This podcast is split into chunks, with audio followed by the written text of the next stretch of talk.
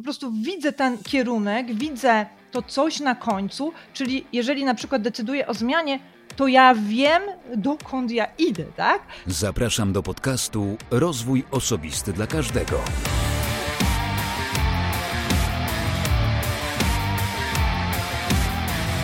Cześć, ja nazywam się Wojtek Struzik, a Ty będziesz słuchać właśnie 152 odcinka podcastu Rozwój Osobisty dla Każdego, który nagrywam dla wszystkich zainteresowanych świadomym i efektywnym rozwojem osobistym. Dzisiaj rozmowa z gościem, który dostarczył niesamowitą ilość wartościowego materiału, głównie dotyczącego podejmowania decyzji. Oczywiście od tego gościa jest też coś niesamowitego, jest niespodzianka bardzo wartościowa, o której mówimy pod koniec naszej rozmowy, ale zanim zaproszę do rozmowy i zdradzę troszeczkę więcej, to przypomnę, że w 151 odcinku moim gościem była Paulina Basta i z Pauliną rozmawiałem o nie tylko o HR-ze, o ludziach, którzy dla niej są jej pasją jest człowiek i ta rozmowa była też niesamowicie interesująca. Przy okazji, Paulino, bardzo dziękuję za udział w tym podcaście i dziękuję też Marzeno, mój patronie, za wytypowanie Pauliny jako potencjalnego gościa właśnie tego podcastu. I w tym miejscu podziękuję patronom Marzenie, ale również innym patronom za to, że wspieracie mnie w tworzeniu tego projektu, w rozwoju tego projektu, proponujecie gości, proponujecie czy zadajecie im pytania, ale też mamy okazję porozmawiać sobie trochę już poza podcastowo na naszych comiesięcznych, regularnych, wtorkowych spotkaniach. Bardzo jest to dla mnie duże wyróżnienie i motywacja tak naprawdę do działania. Cieszę się, że już praktycznie za chwilę 3 lata prowadzę ten podcast, mając obecnie 37 patronów wspierających zarówno podcast o rozwoju osobistym, jak i podcast bajkowy. No dobrze, troszeczkę się rozgadałem. Po tym trochę przydługim wstępie powiem Ci, że z Klaudią Kałążną rozmawiałem przede wszystkim o trudnym procesie podejmowania decyzji. Jest to chyba najdłuższa obecnie rozmowa w podcaście, albo jedna z dłuższych rozmów, ale wierz mi, przez cały jej czas nie wypuścisz długopisu z ręki i notatnika, bo jest tyle wartościowych narzędzi niemalże, gotowych do zastosowania od razu. Nie powiem Ci jakie, posłuchaj rozmowy do końca, dlatego że Klaudia przygotowała bardzo wartościowy materiał, przygotowała dostęp do badania DISC oraz jej narzędzia wspierające wynik tego badania, co myślę kosztuje ładnych parę złotych, nie będę mówił jakiej dokładnie kwoty, po to, żeby nie przestrzelić. Samo badanie kosztuje ponad 300 zł, więc myślę, że nagroda, prezent jest bardzo wartościowy. Wystarczy odpowiedzieć na 2 pytania, które Klaudia pod koniec naszej rozmowy zadaje. I jeszcze jedna rzecz. Zapomniałem zupełnie. Podcast to doskonałe narzędzie do promocji, z którego ja osobiście rzadko korzystam.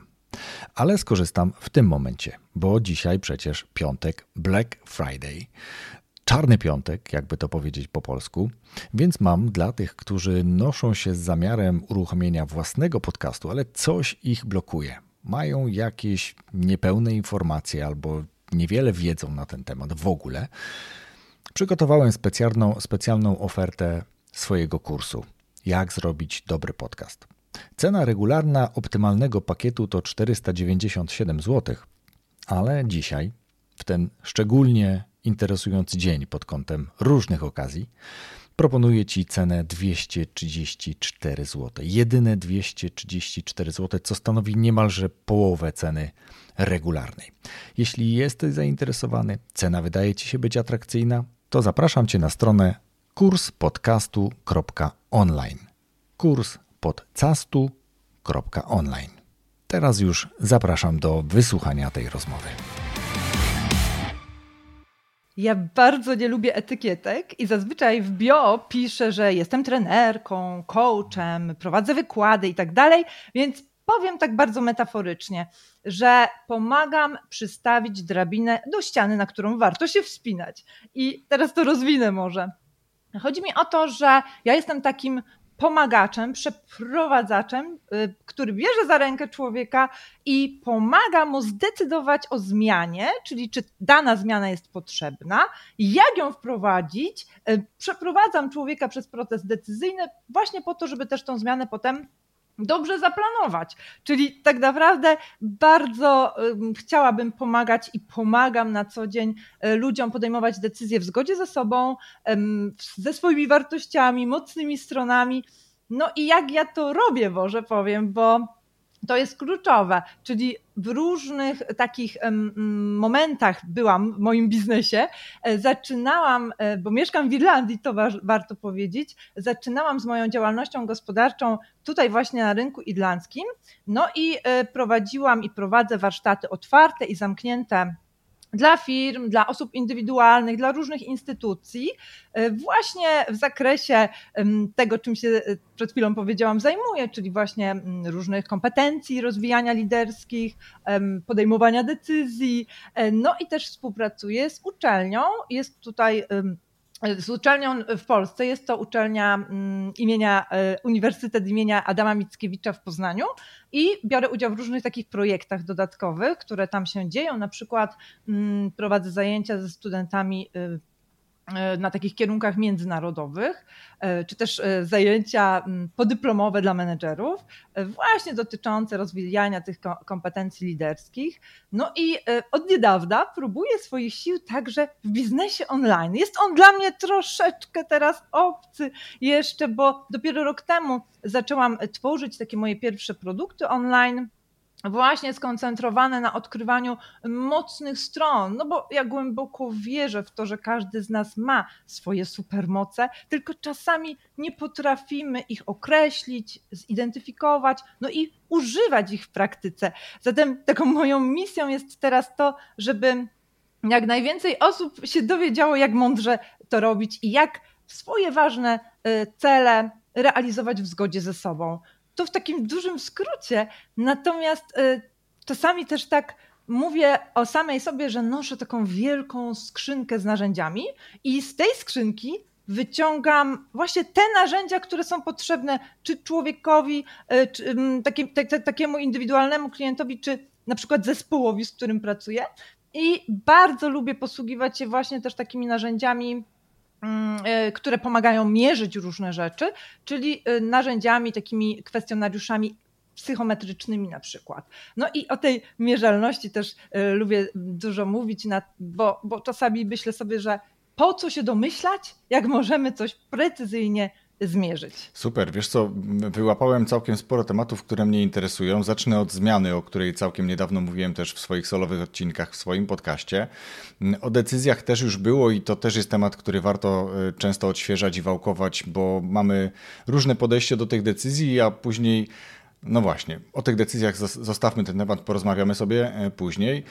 O wspieraniu, o rozwijaniu, to jest jakby wiatr na moje skrzydła, woda na mój młyn, więc bardzo cieszę się, że będziemy mogli do tego nawiązać. Natomiast zostawmy to na chwilę, dlatego że do sedna przejdziemy zaraz po typowych pytaniach, które zadaję wszystkim swoim gościom, więc ciebie też to nie ominie, Klaudia. I zacznę od pierwszego pytania. Jaka jest twoja pasja albo jakie masz pasje? Wojtku, nie byłabym sobą, gdybym nie zaznaczyła, że takim moim największym motywatorem i pasją jest wiedza. No więc gdy pytasz mnie o to, czym jest dla mnie pasja, co jest moją pasją, no to chciałabym wyjść od tego, że bardzo interesuje mnie etymologia słowa pasja. No i pasja pochodzi od łacińskiego słowa passio, co oznacza cierpienie, tak? Czyli już w XVI wieku bardzo to słowo było powiązane z takim wymiarem, powiedzmy, religijnym również, tak? Natomiast w XVIII wieku przyjęło takie znaczenie, że to jest coś, w czym się można rozmiłować, namiętność do czegoś, a potem jeszcze doszło znaczenie, że to jest, no można mieć wpaść w taką pasję, w furię, tak? Do szewskiej pasji można kogoś tak, właśnie.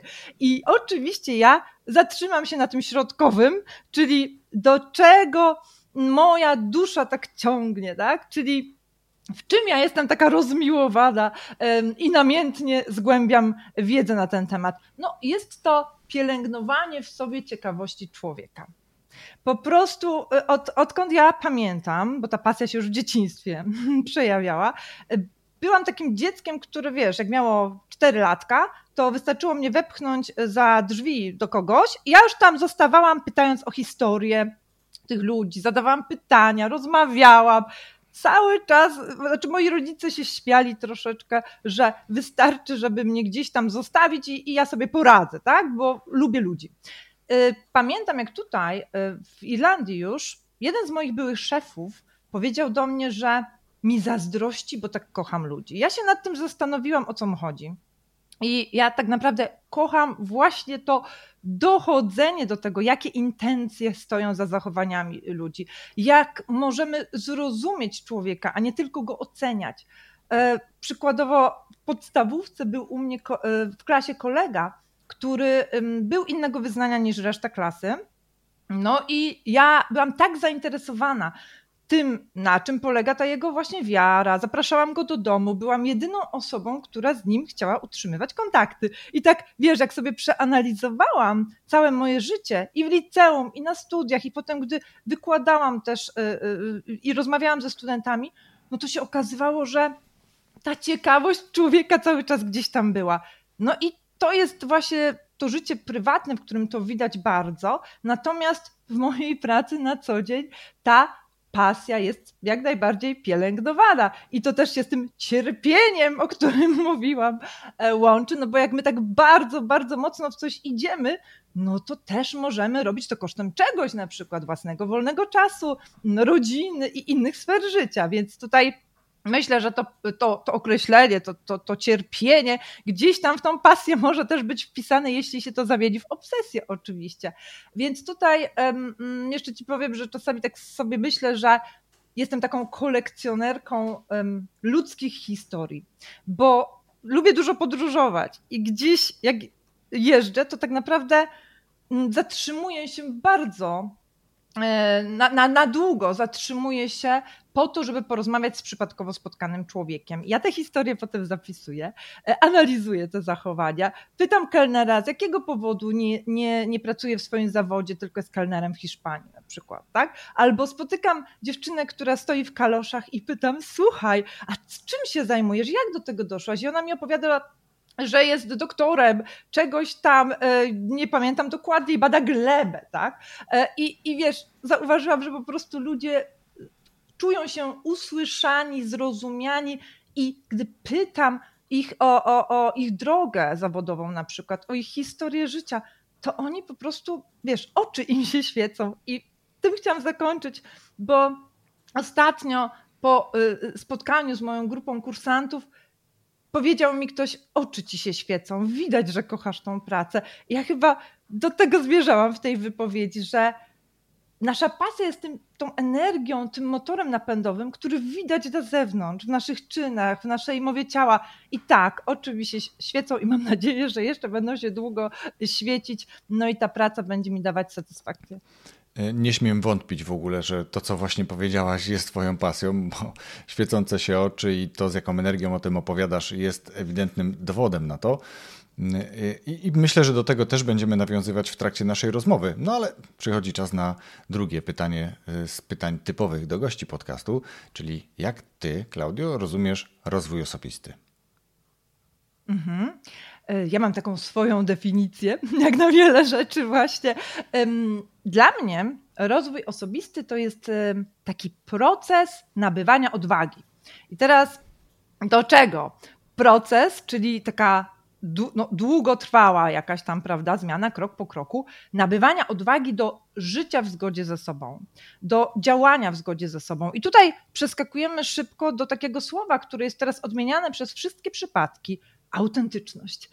Bardzo jest mi tutaj bliskie takie podejście pana profesora Stevena Josepha, który poświęcił wiele lat na badanie tego konceptu autentyczności. Bardzo się wpisuje właśnie w tą definicję rozwoju, o której mówię. On mówi o tym, że żeby prowadzić życie autentyczne, potrzebne są 3 filary. I pierwszy to jest takie pogłębianie samoświadomości na temat swoich wartości, mocnych stron, no i różnych tendencji naszych. Drugi filar to jest, czy ja rzeczywiście żyję w zgodzie z tym, czy rzeczywiście to, co mam w środku, jest też reprezentowane przeze mnie na zewnątrz, czyli ta spójność, tak, pomiędzy tymi naszymi wartościami, a tym, co reprezentujemy na zewnątrz. No i trzeci filar, z którym wielu z nas ma olbrzymi problem, nawet jak te dwa już są uporządkowane, czyli czy ulegamy wpływom innych ludzi. Oczywiście tu nie chodzi o to, że nie weźmiemy jakiejś dobrej porady i tak dalej. Chodzi o to, czy w tych sprawach ważnych dla nas, które mogą zagrażać, jeżeli się im sprzeciwimy naszej autentyczności, czy my rzeczywiście nie ulegamy wtedy wpływom środowiska. I znowu, nie byłabym sobą, gdybym nie poszła dalej z tą definicją, no bo jeżeli mamy mieć ten proces dochodzenia, prawda, do życia w zgodzie ze sobą, no to jak to zrobić? Bo to jest kluczowe. I ja tutaj chciałam położyć nacisk na dwie rzeczy, żeby pokazać tą moją definicję lepiej. Pierwsza to jest duża uważność na samego siebie, tak?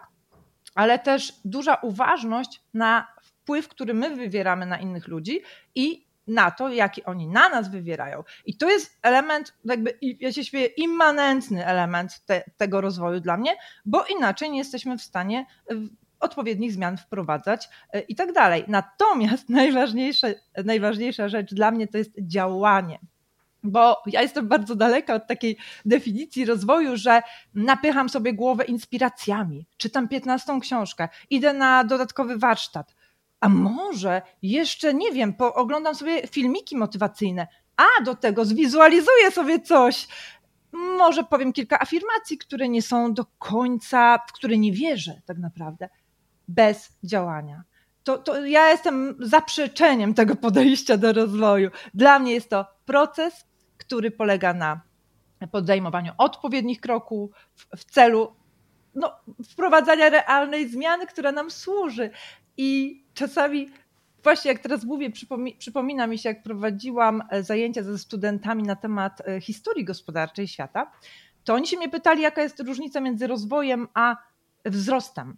Ja mówię do nich, słuchajcie, no bo wzrost to jest taki bardzo ilościowy, więcej PKB, więcej czegoś, a rozwój to jest taki rozwój jakościowy, tu jest ten element jakości, więc tak kończąc, wiesz, tak przychodzi mi do głowy, że połączenie tego rozwoju z tym poprzednim twoim pytaniem o pasji mogłoby być takim podsumowaniem tej wypowiedzi, że ja tak najbardziej na świecie to bym chyba pragnęła, żeby każdy człowiek zaczął się zaciekawiać sam sobą. I od tego, żeby wyszedł, od budowania relacji, prawda, ze sobą i potem łatwiej mu budować relacje z innymi. Mhm. To tyle chyba. Zdecydowanie. Wiesz co, i tutaj od razu przychodzi mi do głowy też już coś, o czym mówiłaś, czyli ta skrzynka z narzędziami, bo jak najbardziej się z tobą zgadzam. To działanie, to wykorzystywanie tego wszystkiego, co w jakimś momencie wkładamy sobie do głowy, no bo żeby wykorzystać to, najpierw trzeba to przyswoić w formie teoretycznej, a później przetestować w formie praktycznych już działań. I inspiracja jest też jednym z takich narzędzi, no bo żeby sięgnąć po książkę, trzeba by się czymś zainspirować, więc to, myślę, jest taki zestaw narzędzi połączonych i działanie jest kluczowym działaniem, czy też kluczowym narzędziem w całym tym obszarze rozwoju osobistego, co też niejednokrotnie podkreślałem w tym podcaście, bo przez 150 ponad już odcinków podcastu znajdziecie tutaj, mówię do słuchaczy, którzy być może nie znają jeszcze tego podcastu zbyt dobrze, znajdziecie zarówno inspiracje, jak i konkretne narzędzia i wskazówki do rozpoczęcia działań w różnych obszarach w zależności od tego, na jaki odcinek solowy, czy na jaki odcinek gościem traficie. I tak potwierdzam to, co dokładnie powiedziałaś. Twoja reguła dotycząca rozwoju osobistego również wpisuje się bardzo mocno w ten podcast i w to, co wierzę. Ale przejdźmy trochę dalej, bo wyjaśnię trochę słuchaczom, dlaczego dzisiaj my rozmawiamy. Dlaczego rozmawiam z tobą w tym podcaście. My poznaliśmy się na Clubhouse, gdzie już od takiego pierwszego kontaktu usłyszałem, że jesteś właśnie potwierdzeniem tego, co powiedziałaś przed chwilą. Jesteś bardzo mocno osadzona na ziemi, w działaniu, w strategii, w planowaniu i stąd bardzo chętnie i często zapraszałem cię też do pokoi, które prowadziłem, bo byłaś dla mnie dużym wsparciem, właśnie dając nie inspiracje, ale konkretne wskazówki nakłaniające niemalże do działania. Mało tego, później nasze drogi się kilkakrotnie już stykały. No i teraz wspólnie jesteśmy też w Mastermindzie, gdzie wymieniamy się różnymi doświadczeniami, motywujemy, I też jesteś, moim zdaniem, tak jak każdy inny członek tego mastermindu, bardzo istotną osobą, istotnym członkiem tej drużyny, ale też właśnie każdy z nas charakteryzuje się czymś innym i to jest, myślę, też bardzo duża wartość dodana takiej grupy mastermindowej, żeby każdy miał jakieś obszary swoich mocnych stron, o których mówiłaś, które być może będą uzupełniały obszary kogoś innego. Ktoś będzie właśnie mocniej osadzony w inspiracjach, ktoś będzie czuł potrzebę motywowania albo bycia motywowanym, a ktoś inny będzie miał potrzebę realnego działania i odnotowywania jakichś rezultatów z tego działania. No i cieszę się, że również w tej grupie jesteś i cieszę się, że przyjęłaś zaproszenie do tej rozmowy. A teraz przechodząc trochę płynnie już do tego odcinka właściwego, do tej rozmowy już, co możemy słuchaczom dać oprócz no trochę też inspiracji, która padła dzisiaj od ciebie, to zapytam cię, bo oceniałem ciebie zawsze i tak podkreślałem, że jesteś taka właśnie strategiczna. Więc zanim przejdziemy do innych tematów, o których troszeczkę już powiedziałaś na wstępie, to zapytam, dlaczego warto jest mieć strategię w jakimkolwiek, myślę, działaniu, obszarze, czy to życia prywatnego, czy też pracy zawodowej, biznesu? Wiesz, Wojtku, bo tak mi przychodzi do głowy, że strategia to jest to takie spojrzenie z góry na wiele rzeczy, tak? Czyli spojrzenie, że ja po prostu widzę ten kierunek, widzę to coś na końcu, czyli jeżeli na przykład decyduję o zmianie, to ja wiem, dokąd ja idę, tak? To jest jedna sprawa. A druga sprawa, no w zależności oczywiście od tego, jak definiujemy tę strategię, tak?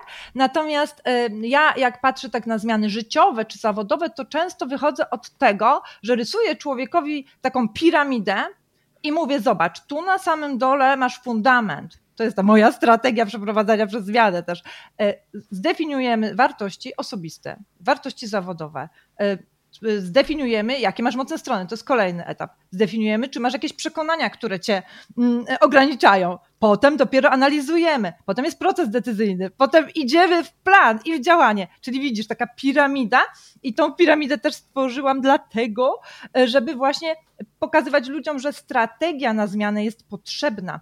Natomiast właśnie ja wspomniałam wcześniej też o podejmowaniu decyzji i w tym kontekście sobie tak wymyśliłam kiedyś, że są ważne takie trzy podstawowe filary tej strategii, o których częściowo już nawet wcześniej wspomniałam. Czyli, bo wiesz, bo ludzie stoją w miejscu bardzo często i Boże, od czego ja mam zacząć to podejmowanie decyzji, więc na początku patrząc tak z lotu ptaka podkreślałabym, żeby zawsze przy tych właśnie ważnych decyzjach spojrzeć właśnie na takie trzy podstawowe filary pytania. Czyli pierwsze, czy ja w jakie pułapki na różnych etapach procesu podejmowania decyzji ja wpadam albo mogę wpaść, jak je zidentyfikować i co z nimi zrobić. To jest taka pierwsza ważna grupa pytań. Po drugie, drugim takim filarem będzie to, żeby człowiek sprawdzał nieustannie, a już na pewno na ostatnim etapie procesu podejmowania decyzji, czy one są w zgodzie z nim, z jego wartościami, rolami życiowymi.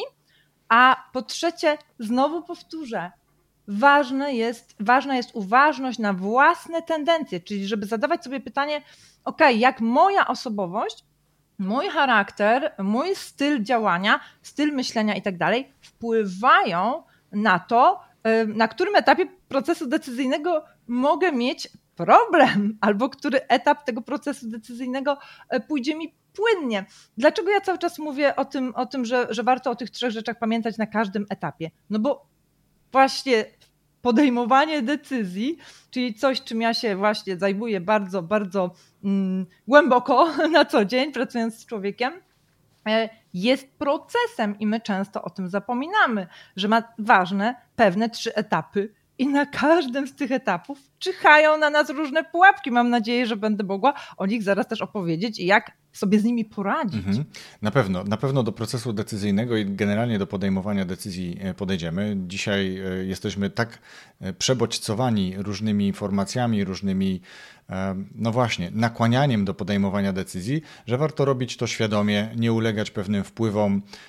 Jeżeli na przykład pojawia nam się reklama, no to pytanie, i za chwilę przejdziemy do pytań właśnie, czy to jest coś, czego ja na pewno potrzebuję, etc. W w ramach podejmowania decyzji, w ramach tworzenia strategii, w ramach przygotowywania planów, w ramach rozwoju czy działań rozwojowych, jakichkolwiek innych prac, bardzo istotnym elementem moim zdaniem są pytania, umiejętność zadawania pytań.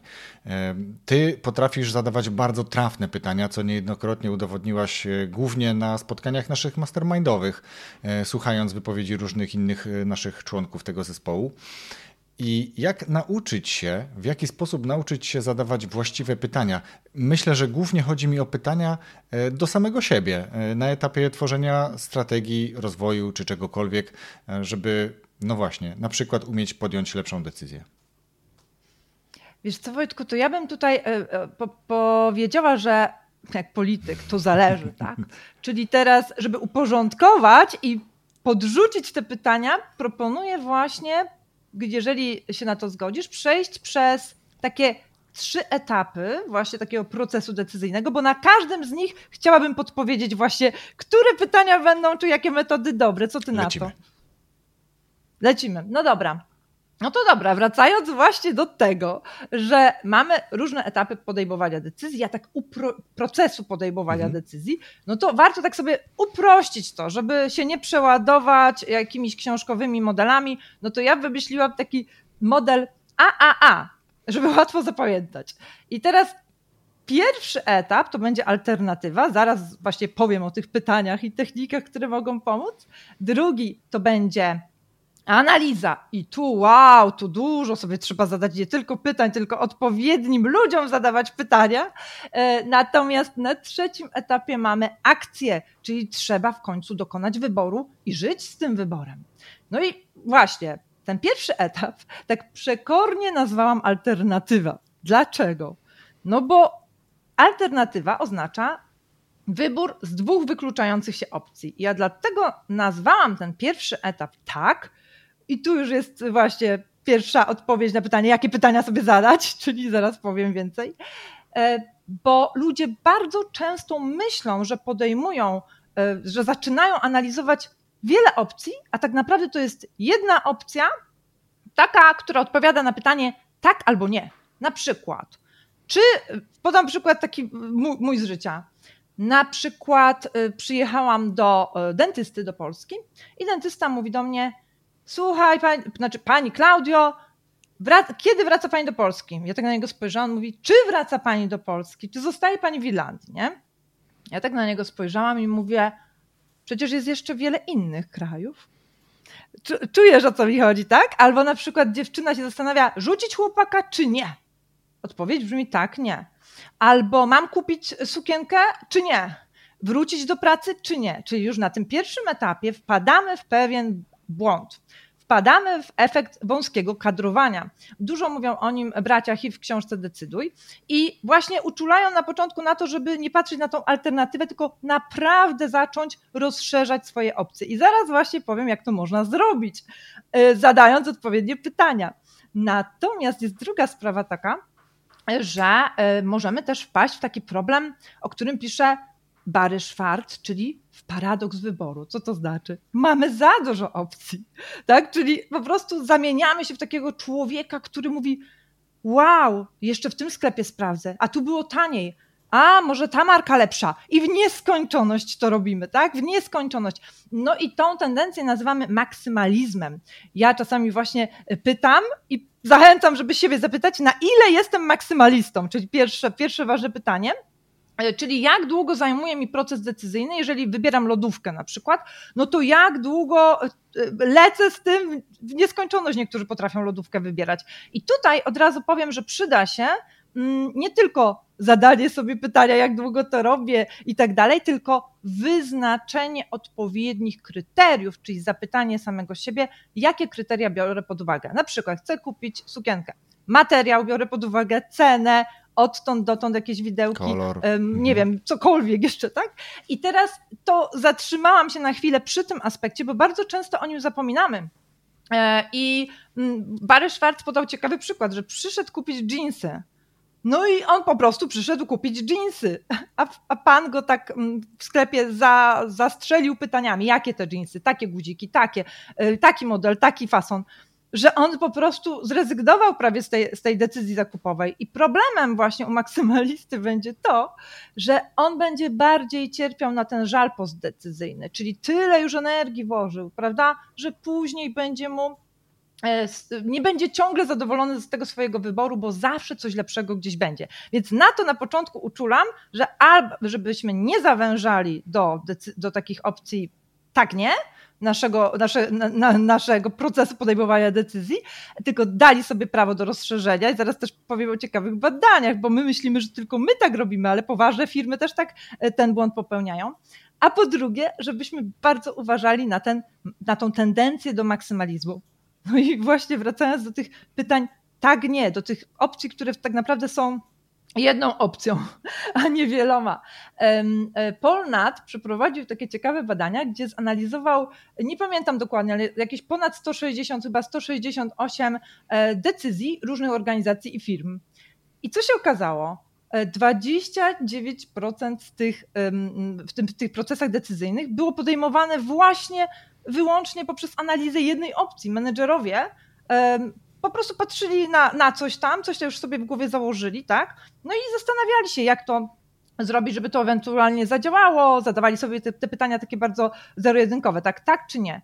I gdzie jest problem? Problem jest tutaj, że w tym momencie, gdy nie rozszerzamy tego wachlarza opcji, to na przykład menedżerowie nie zadawali sobie pytania, co lepiej mógłbym zrobić, czyli mówiąc o pytaniach, a może jest inny sposób, a może jest inne rozwiązanie.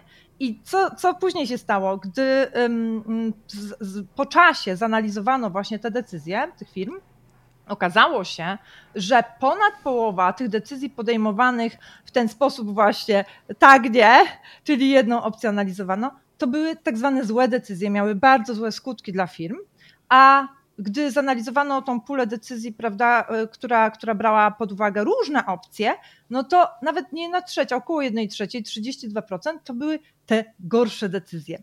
No i właśnie przenosząc to na nasze życie, co my możemy zrobić, żeby sobie od razu pomóc? No to już powiedziałam, zwróćmy od razu uwagę na początku, co my analizujemy, ale są też takie pytania, takie szybkie strzały, wiesz, które można w różnych sytuacjach zastosować. Czyli jak mam mniej czasu, to ja podpowiadam takie pytanie. Gdyby wszystkie opcje, które teraz analizujesz, zniknęły, to co by zrobił?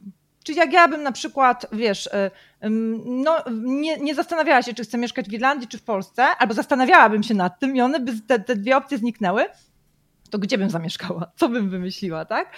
No i rzeczywiście rozważaliśmy Portugalię, Hiszpanię, różne kraje. To się nazywa testem znikających możliwości. Bardzo takie mocne pytanie, które od razu wybija nas, tak? Przestawia nas na inny tor. Drugie, który lubię, to jest takie, żeby się pobawić pytaniem, gdybym nie miała żadnych ograniczeń, gdybym się nie bała, gdyby, nie wiem, długi były spłacone, gdyby dzieci były odchowane, to co ja bym zrobiła? Co ja bym zrobił wtedy? Kolejne pytanie, żeby się w zasadzie zastanowić, nawet niekoniecznie pytanie, tylko zastanowić, czy ja czasami nie zadaję sobie pytań, to czy to, kariera czy dziecko na przykład. Może się pobawić i wsadzić tam pomiędzy te dwie opcje słowo i, kariera i dziecko. Jak ja mogę to zrobić? Albo Irlandia i Polska. Jak ja to zrobię? Może 6 miesięcy tu pomieszkam, może 6 miesięcy tu. Więc otwieramy głowę, wybijamy się z tunelowego myślenia. Czyli na tym pierwszym etapie to tunelowe myślenie nas bardzo ogranicza, nie? Gdzie nie jesteśmy w stanie w ogóle wziąć pod uwagę czegoś innego.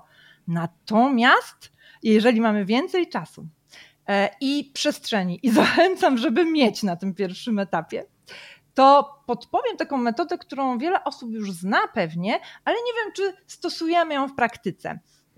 Wojtku, czy słyszałeś o takiej metodzie Walta Disneya może? Tak.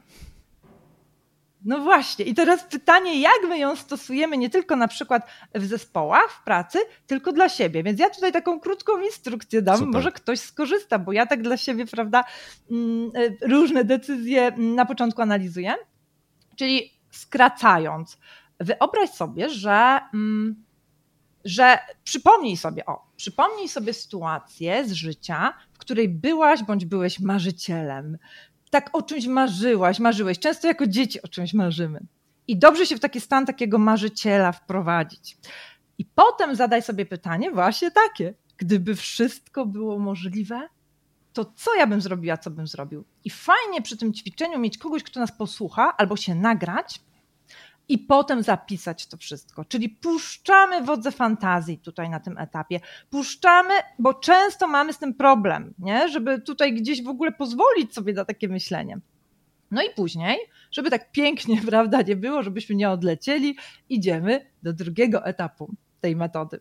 Czyli warto by tutaj było przypomnieć sobie taką sytuację z życia, w której byliśmy takimi realistami, czyli komuś doradzaliśmy w oparciu o fakty, dane. No na przykład ktoś kupował mieszkanie i my mu pomagaliśmy coś wyliczyć. Jak już jesteśmy w takim, wiesz, nastawieniu właśnie mocno realistycznym, usiądźmy sobie, czy stańmy sobie tak mocno na nogach, tak realista prawdziwy. A tu jeszcze powiem, że przy marzycielu fajnie sobie tak usiąść przy otwartym oknie albo na przykład naprzeciwko morza, jakiejś innej otwartej przestrzeni. A realista nie. Realistę najlepiej przy biurku postawić, twardo na nogach i on wtedy zadaje sobie takie pytanie. Zadaj sobie takie pytanie, jakie mam zasoby, żeby zrealizować to marzenie tego marzyciela. I wypisujemy skrupulatnie to wszystko, czyli bardzo skupiamy się na tej oczywiście pozytywnej sprawie, dlatego że zaraz przejdziemy do trzeciego etapu. Natomiast jak już wszystkie zasoby, czy to wewnętrzne, tak, czyli na przykład jakieś cechy nasze, które nam pomagają, wypiszemy, czy to takie zasoby zewnętrzne, finansowe i tak dalej, ludzi, którzy nas wspierają, wypiszemy, no to spróbujemy się tak troszeczkę przesunąć w taki styl myślenia krytyka.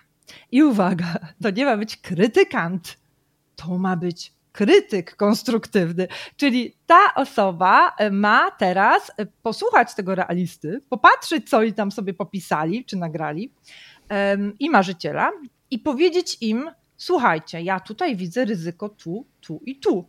Tu widzę dziurę, tu. Czyli nie bawimy się w krytykanta, który wytyka, tylko bardzo konstruktywnie wskazuje miejsca, w których może coś nie pójść. I co się dalej dzieje? Bo tu na tym etapie często ludzie kończą to ćwiczenie. A my nie kończymy. My idziemy z powrotem do realisty, który ma udzielić odpowiedzi krytykowi. Wracamy, jak chcemy, do marzyciela, który z tą nową informacją może wpadnie na inne pomysły. Czyli tak długo już ten realista i krytyk ze sobą rozmawiają, aż mamy na tej naszej kartce takie realistyczne opcje, które są prawdopodobnie ambitne, natomiast realistyczne. I do tej metody bardzo, bardzo zachęcam każdego z nas. I to nam, jak sobie zadamy te różne pytania o opcje, zrobimy tę metodę, wykonamy, to już gwarantuję, będziemy mieć taki dobry materiał, żeby przeskoczyć do tego drugiego etapu, na którym czyhają na nas różne pułapki, o których z chęcią też powiem. Mhm. Wiesz co, ja tylko nawiążę do tego, co przed chwilą powiedziałaś, bo to dokładnie tak wygląda, że albo przerywamy na jakimś etapie ćwiczenie, albo generalnie coś tam wiemy, ale nigdy jakoś nie mieliśmy okazji z niego skorzystać. No tak faktycznie to wygląda, no bo przecież nie będziemy się zastanawiać nad tym, czy kupić chleb czy bułki, no ale już przy zakupie właśnie wspomnianego przez Ciebie mieszkania, czy samochodu, czy podjęcia decyzji o wyprowadzce, czy przeprowadzce do innego kraju, zdecydowanie warto dużo czasu poświęcić na to, żeby przeanalizować i ta metoda, o której mówiłaś, jest całkiem dobra. A żeby dać trochę taki przykład z życia, bo całkiem niedawno słuchałem podcastu, gdzie gościem była Kasia z kanału na YouTubie Podróżowanie przez V, która zaczęła przygodę z życiem w vanie tak naprawdę, czyli nie mieszkanie w mieszkaniu, a mieszkanie w vanie, w kamperze. Od tego, że to było jej marzenie, że chciała spróbować, ale no właśnie, bała się, nie wiedziała, jak to zrobić, jak to połączyć i tak dalej. No przy czym ktoś powiedział, że przecież już są tacy ludzie, już jeżdżą, są jakieś informacje, być może blogi, kanały na YouTubie. No i od takiego pomysłu przeszli do działania i od lat podróżują, mieszkając w vanie, więc to jest taki, nie wiem czy dobry, czy zły przykład, ale na pewno przykład, który obrazowuje to, że pojawia się jakaś idea, pojawia się jakaś myśl, pojawia się początek procesu decyzyjnego I tu akurat pewnie nie było tego konkretnego ćwiczenia, bo był ktoś, kto wskazał, doradził. Pewnie ten proces był bardziej złożony, no bo ostatecznie doszło do jego realizowania i po drodze pewnie wiele ciekawych przygód. Podcast notabene bardzo ciekawy, więc jeśli ktoś z Was chciałby go posłuchać, to na przykład w najlepszych polskich podcastach był w sobotę, dzisiaj, kiedy my z Klaudią nagrywamy, właśnie ten podcast był polecany, to taka wrzutka tutaj, ale takich procesów decyzyjnych przed nami, bo za nami na pewno już parę jest, ale przed nami jeszcze kilka, więc warto takie metody sobie no właśnie poznawać, odświeżać, testować.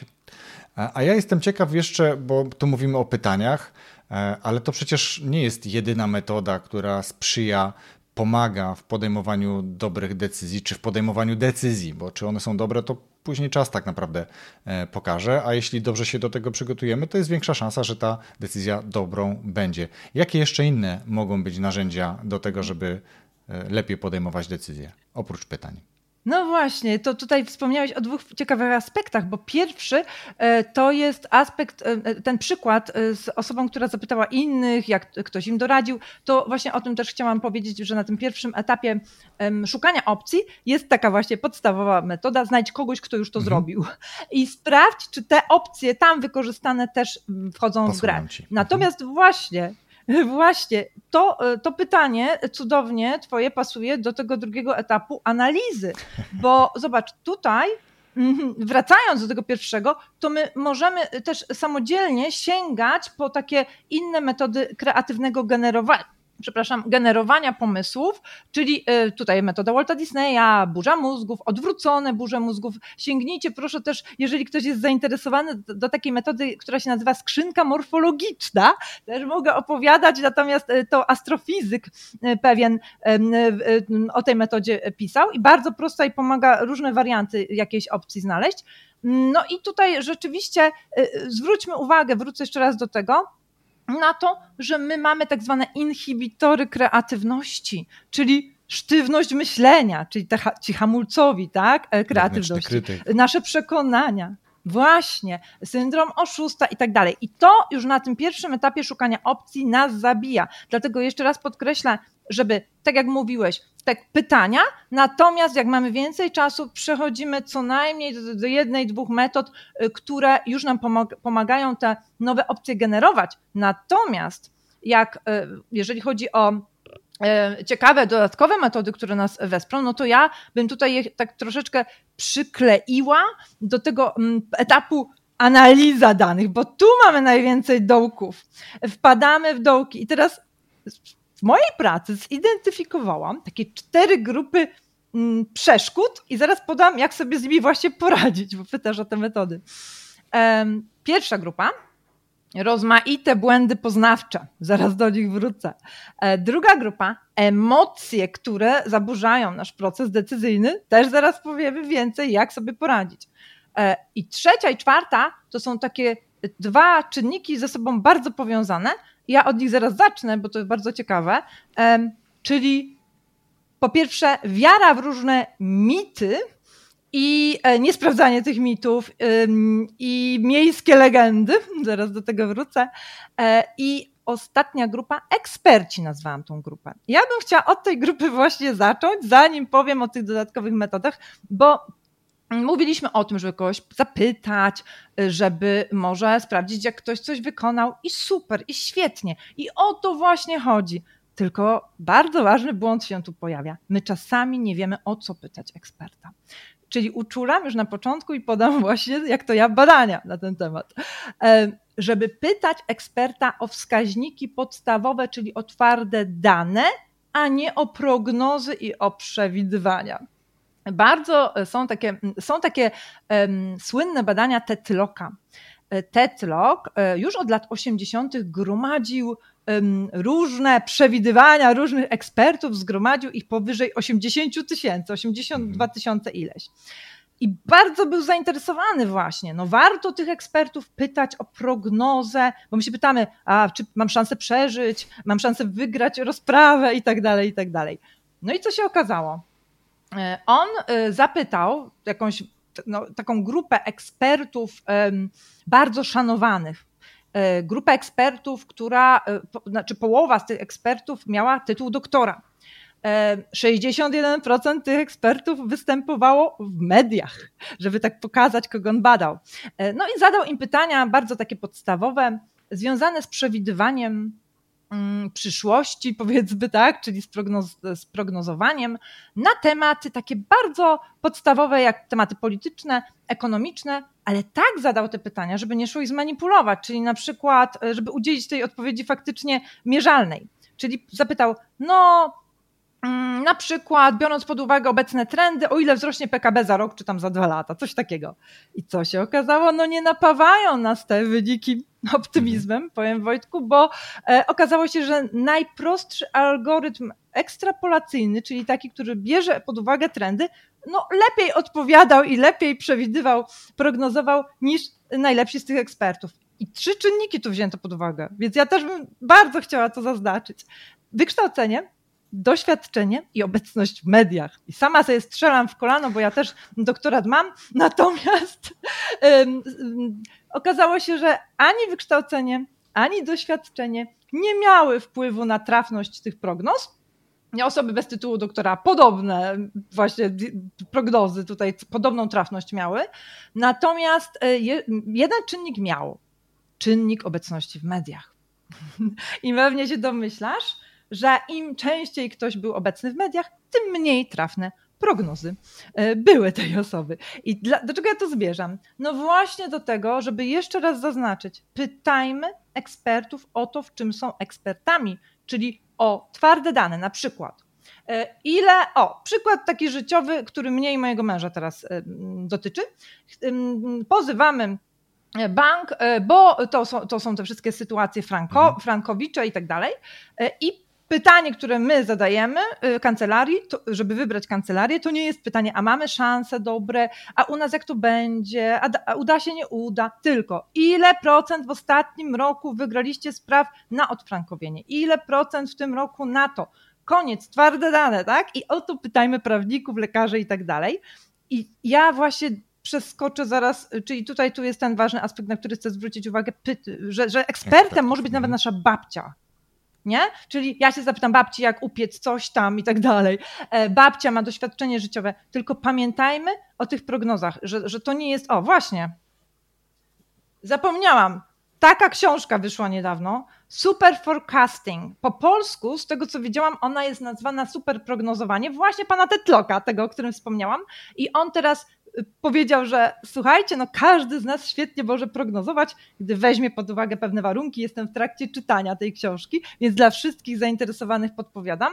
Natomiast idąc właśnie dalej, no to dlaczego ja to tak mocno podkreślam z tymi ekspertami? Bo takim błędem na poziomie analizy naszych decyzji jest też to, że my nie sprawdzamy tych informacji i na przykład wierzymy w takie różne mity, no takie jak, że tylko 10% mózgu wykorzystujemy, nie?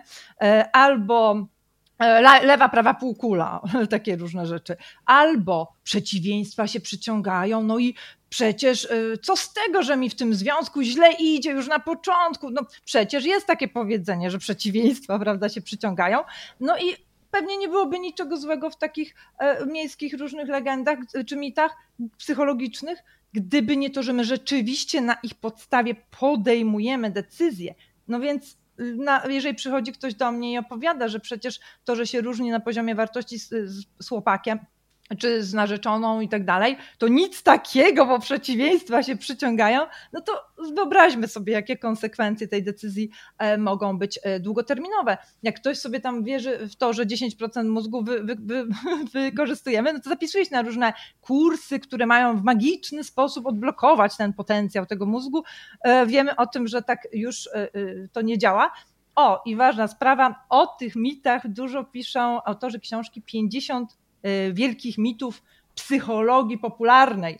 Polecam, naprawdę można tam dużo takich ciekawych rzeczy zweryfikować, informacji zweryfikować.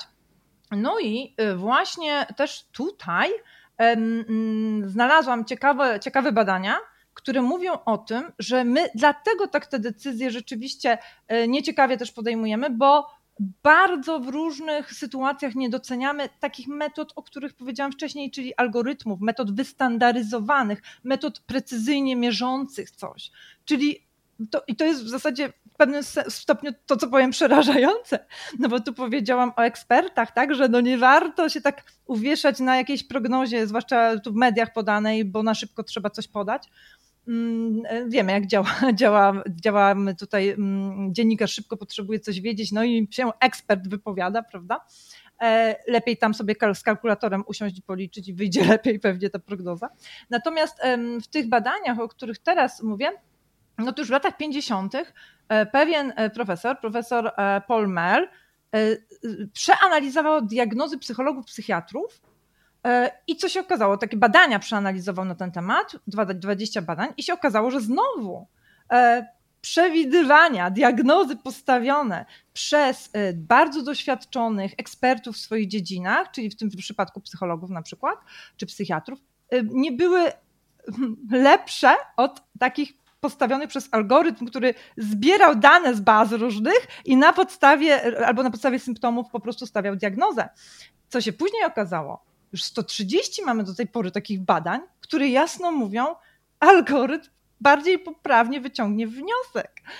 A mimo tego niestety ciągle myślimy i pokutuje takie przekonanie, że doświadczenie czy intuicja osądu, taki osąd subiektywny będzie zawsze lepszy. No i w tym świecie również tam powiedzmy naukowym są pewne takie dyskusje na ten temat. Ja tylko chciałam zaznaczyć, że żebyśmy przestali niedoszacowywać, prawda? Żebyśmy doszacowali, dali po prostu odpowiednie miejsce takim metodom, za pomocą których możemy mierzyć. Ja wielokrotnie o tym gdzieś wspominam. Nawet w mojej pracy używam tych różnych narzędzi psychometrycznych, bo zobaczmy, jeżeli psycholog, czy lekarz, czy ktoś tam inny podejmuje jakąś decyzję, to on również ma dostęp do ograniczonej liczby przypadków. Jego doświadczenie również jest ograniczone, a do tego ma różne uprzedzenia. No i tak, żeby troszeczkę powiedzieć, tak rozśmieszyć nas tu może, to Paul Meehl powiedział tym takim niedowiarkom, że prawdopodobieństwo nie jest ważne w przypadku pojedynczego człowieka. Mówi tak, żeby każdy sobie zrobił taki eksperyment myślowy teraz. Jeżeli zagrałbym w rosyjską ruletkę i miałbym sobie przyłożyć rewolwer do skroni, to co bym wolało? Żeby tam była jedna kula na 6 możliwych miejsc, czy 5 kul na 6 możliwych miejsc? I ja wszystkich zainteresowanych odsyłam właśnie do tej książki. I tutaj zobacz, poświęciłam więcej czasu na tym etapie analizy tym rzeczom, o których się mało, mam wrażenie, mówi, prawda? Natomiast tak blisko nas jest chociażby to, że my na tym etapie analizy wpadamy w te różne doły, rowy, czyli błędy poznawcze. No i teraz tak, jaki jest taki mój ulubiony? Pewnie jestem też ciekawa twojej opinii na ten temat, bo jest taki błąd, który nazywa się efekt potwierdzenia. Czyli jak sobie coś ubzduramy, że tak powiem, czyli jakaś z tych opcji nam się spodoba, to my zaczynamy szukać wszystkich danych, które wspierają te opcje, nie? Tak podświadomie zaczynamy mówić, wiesz, że chcę założyć restaurację, tak mi się ten pomysł podoba i ignoruję fakty, które mówią, że być może to miejsce nie jest dobre, być może ta pora roku nie jest dobra. Wojtku, jestem ciekawa właśnie, co ty na ten temat też sądzisz, bo mi się to przytrafiło kilka razy. Wiesz co, tak, tutaj ten efekt potwierdzenia kojarzy mi się też z taką sytuacją, kiedy nagle przyjmujemy sobie coś do głowy, patrz, jesteś na etapie, powiedzmy, powiększania czy przygotowywania się do powiększania rodziny. Tak? Czyli myślimy o dziecku, myślimy o kolejnym dziecku i nagle na ulicy dostrzegamy dużo albo osób, kobiet w ciąży, albo rodzin z wózkami i nagle to jest taki błąd poznawczy, no bo tu jakby nie przybyło ich. To było ich tyle samo, tylko tak. U nas już w głowie zaczął kiełkować jakiś pomysł, jakiś proces decyzyjny, już coś się dzieje w tle, więc tego jest dużo, ale ja bym chciał trochę odwrócić to pytanie, albo nie odwrócić, tylko przy okazji tego, o czym teraz rozmawiamy, bo dałaś niesamowitą ilość różnych, nie tylko wskaźników, ale też i takich konkretnych porad do tego, jak przygotować się do podejmowania decyzji, ale wiemy o tym tak czy inaczej, że większość nas podejmuje decyzje bardzo często pod wpływem intuicji. No oczywiście, że intuicja to jest czas plus doświadczenie, etc. Do końca nie ma w tym nic złego w przypadku, kiedy podejmujemy być może mniej istotne decyzje, te bardziej istotne jednak warto jeszcze podeprzeć czymś więcej niż tylko intuicją. Ale są do tego różne narzędzia i ja też jestem ciekaw, jakie to są narzędzia, żeby poznać, jakie są moje skłonności albo jakie są moje predyspozycje do tego, żeby, czy jak ja podejmuję decyzję, w oparciu o co? Wiesz co, to ja właśnie przy tej okazji mówienia o emocjach chciałam powiedzieć, co zrobić, żeby sobie nabrać dystansu pewnego emocjonalnego, więc tutaj tak, wrócę na chwilę do właśnie tych błędów poznawczych, bo to wszystko się kręci wokół tego tak naprawdę i emocje i błędy poznawcze, że my nie mamy już dostępu do naszej intuicji. To chciałam powiedzieć. Czyli żeby z czystą głową w połączeniu tak zwanej głowy z sercem podejmować decyzje, czyli mieć prawdziwy dostęp do swojej intuicji, co jest teraz pojęciem naukowym, tak? Intuicja, bo jest to, tak jak wspomniałeś, nagromadzenie naszych różnych doświadczeń i korzystanie z nich w taki nieświadomy często sposób, czyli na przykład neurochirurg w ułamku sekundy wie, co ma zrobić podczas operacji mózgu dziecka, bo to te ułamki sekundy decydują już o śmierci czy nie, tak? Czy uratowaniu tego dziecka. Strażak wie, co zrobić, czyli wtedy sięga do tych pokładów intuicji. No i właśnie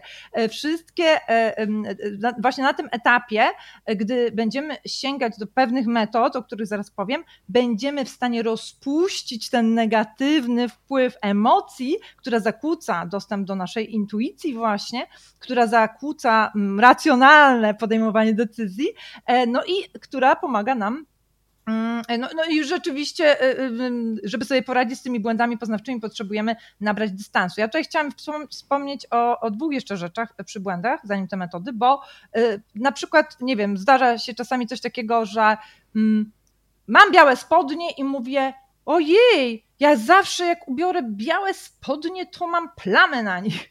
Albo coś takiego, wyleję sobie coś, nie?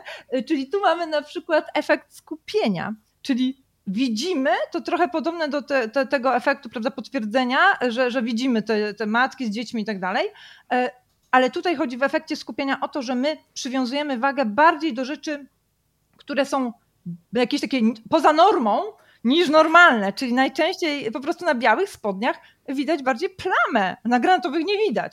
Albo jak spadnie samolot, no to wszyscy się boją, wiesz, gdzieś tam latać samolotem, no bo to wielka afera, bo spadł samolot, a wypadków mamy samochodowych więcej. Więc na to bym zwróciła od razu jeszcze uwagę, bo sama świadomość tego już jest dla nas metodą, tak? Metodą przejścia przez to. Natomiast jest też coś takiego, co się nazywa heurystyką reprezentatywności, czyli że my powierzchownie wiążemy ze sobą jakieś fakty, przywołujemy, prawda, z naszej pamięci coś z powodu naszych przekonań, emocji, jakichś po prostu, wiesz, takich stereotypów. I przykładowo, tutaj też właśnie ciekawie o tym piszą w książce dotyczącej mitów psychologicznych różnych, że grafolodzy mówią tak, jeżeli piszesz falkę na literce T czy F, to masz takie skłonności sadystyczne. Dlaczego? To nie jest prawdą oczywiście. Dlaczego? No bo to jest w kształcie bata ta falka. I teraz więc heurystyka reprezentatywności, czyli powierzchowne łączenie ze sobą czegoś, bo coś jest podobne do czegoś, efekt skupienia, efekt potwierdzenia, to już na początku zachęcam, żeby od razu zwrócić uwagę, czy my tego nie robimy. Ale teraz jak sobie z tym właśnie dalej radzić, bo nie zawsze to zauważymy. No i jak to się też mówi, nasze babcie czasami mówiły, prześpij się z tą decyzją, nie podejmuj jej w emocjach, albo mówi się, no najgorsze to w złości decyzje. Więc ja tutaj powiem, że cała grupa jakichkolwiek metod, które pomagają zmieniać perspektywę na tym etapie jest najważniejsza. Czyli oprócz pytania o dane, o statystyki, odpowiedniego użycia w odpowiedni sposób wiedzy eksperckiej czy danych, drugą tutaj właśnie grupą będzie używanie, i zaraz powiem jak, takich metod odwracających perspektywę. I od najprostszych, powiem takie prościutkie, żebyśmy wszyscy mogli od razu sobie zadawać takie pytania. I jedną taką podobną do Walta Disneya, która pomoże nam rozpisać sobie to bardziej. No i dobrze, no to takie proste, no to warto sobie taki zanotować skrót dla siebie i zawsze o nim pamiętać. C-O-S-S-Y. COS. To taki mój skrót, bo łatwiej wtedy pamiętam. Jak coś, tylko dwa sy na końcu. I teraz tak, C, żebyśmy sobie mogli zapamiętać, tak szybko przywołać, czas, perspektywa czasu. Czyli zobacz, tutaj będą te wszystkie metody, pytania dotyczące tego, tak, perspektywy czasowej, na przykład, czy ta decyzja na przykład będzie, co ja będę o niej myśleć za rok, a gdybym miał 88 lat, to jakbym na tą decyzję spojrzał? Albo odwrotnie, jak masz, wyobraź sobie, że spotykasz Wojtka w wieku 17 lat, no i Wojtek daje ci poradę, patrzy na twoją sytuację i mówi: Wojtek, słuchaj, ja tak na ciebie patrzę i mam dla ciebie taką poradę. Albo, i to jest taka świetna metoda, taka już dłuższa wtedy, to już sobie rozpisać warto, żeby sobie wymyślić tak zwany panel ekspertów. I powiem coś kontrowersyjnego może, takich ekspertów, każdy z innej bajki, i mieć go gdzieś wypisany ten panel, czyli na przykład niech to będzie jakiś polityk, nawet taki właśnie, którego nie lubię, specjalnie, żeby miał inną perspektywę, tak? Niech to będzie mój najlepszy przyjaciel, niech to będzie lekarz, prawnik, ksiądz. No wypisujemy sobie po prostu na przykład 12 takich ekspertów. Michael Jackson, no ktokolwiek. Tylko żeby byli bardzo z różnych bajek, tak? I potem zadajemy sobie pytanie, i wtedy już z książką, przepraszam, z zeszytem najlepiej, co on by mi tutaj, jak on by spojrzał na ten mój problem, jak on by zanalizował tą sytuację, co on by mi poradził. I powiem ci, że gdy przez takie ćwiczenie przechodzę z kimś, to często zdarza się tak, że najgorszy wróg na tej kartce najlepszej porady udzielił. Więc to jest ta perspektywa, już bym powiedziała, nie czasowa wręcz, tylko ta z O, czyli osoby, innej osoby, bo tutaj pomieszałam. Czyli czas, zwracamy uwagę na to, jak ktoś z przeszłości by nam coś podpowiedział, jak to by w przyszłości dla nas skutkowało, jakbyśmy spojrzeli na to za rok. Często warto też powiedzieć coś takiego, że czy ta decyzja byłaby dla mnie tak ważna za rok, nie? Albo czy to jest rzeczywiście dla mnie istotne. Perspektywa osoby, bo już wyskoczyłam z osobami przy panelu ekspertów, to jest na przykład coś takiego, żebyśmy zadali pytanie takie: co bym poradził przyjacielowi najlepszemu? Czyli tutaj, gdy ja mam poradzić komuś, prawda? Często mówimy, lepiej mi się komuś radzić niż samemu sobie. Tak. To, no właśnie, to dzieje się tak, że my zdejmujemy wtedy z siebie ten cały bagaż przekonań, emocji, strachu, bo my, radząc komuś, mamy jedną rzecz w głowie wtedy. Jak najlepiej mu poradzić. Widzimy jaśniej to rozwiązanie, czyli robimy coś takie ćwiczenie mentalne, jak ja to mogę, co ja bym najlepszemu przyjacielowi czy osobie, którą bardzo kocham, poradziła.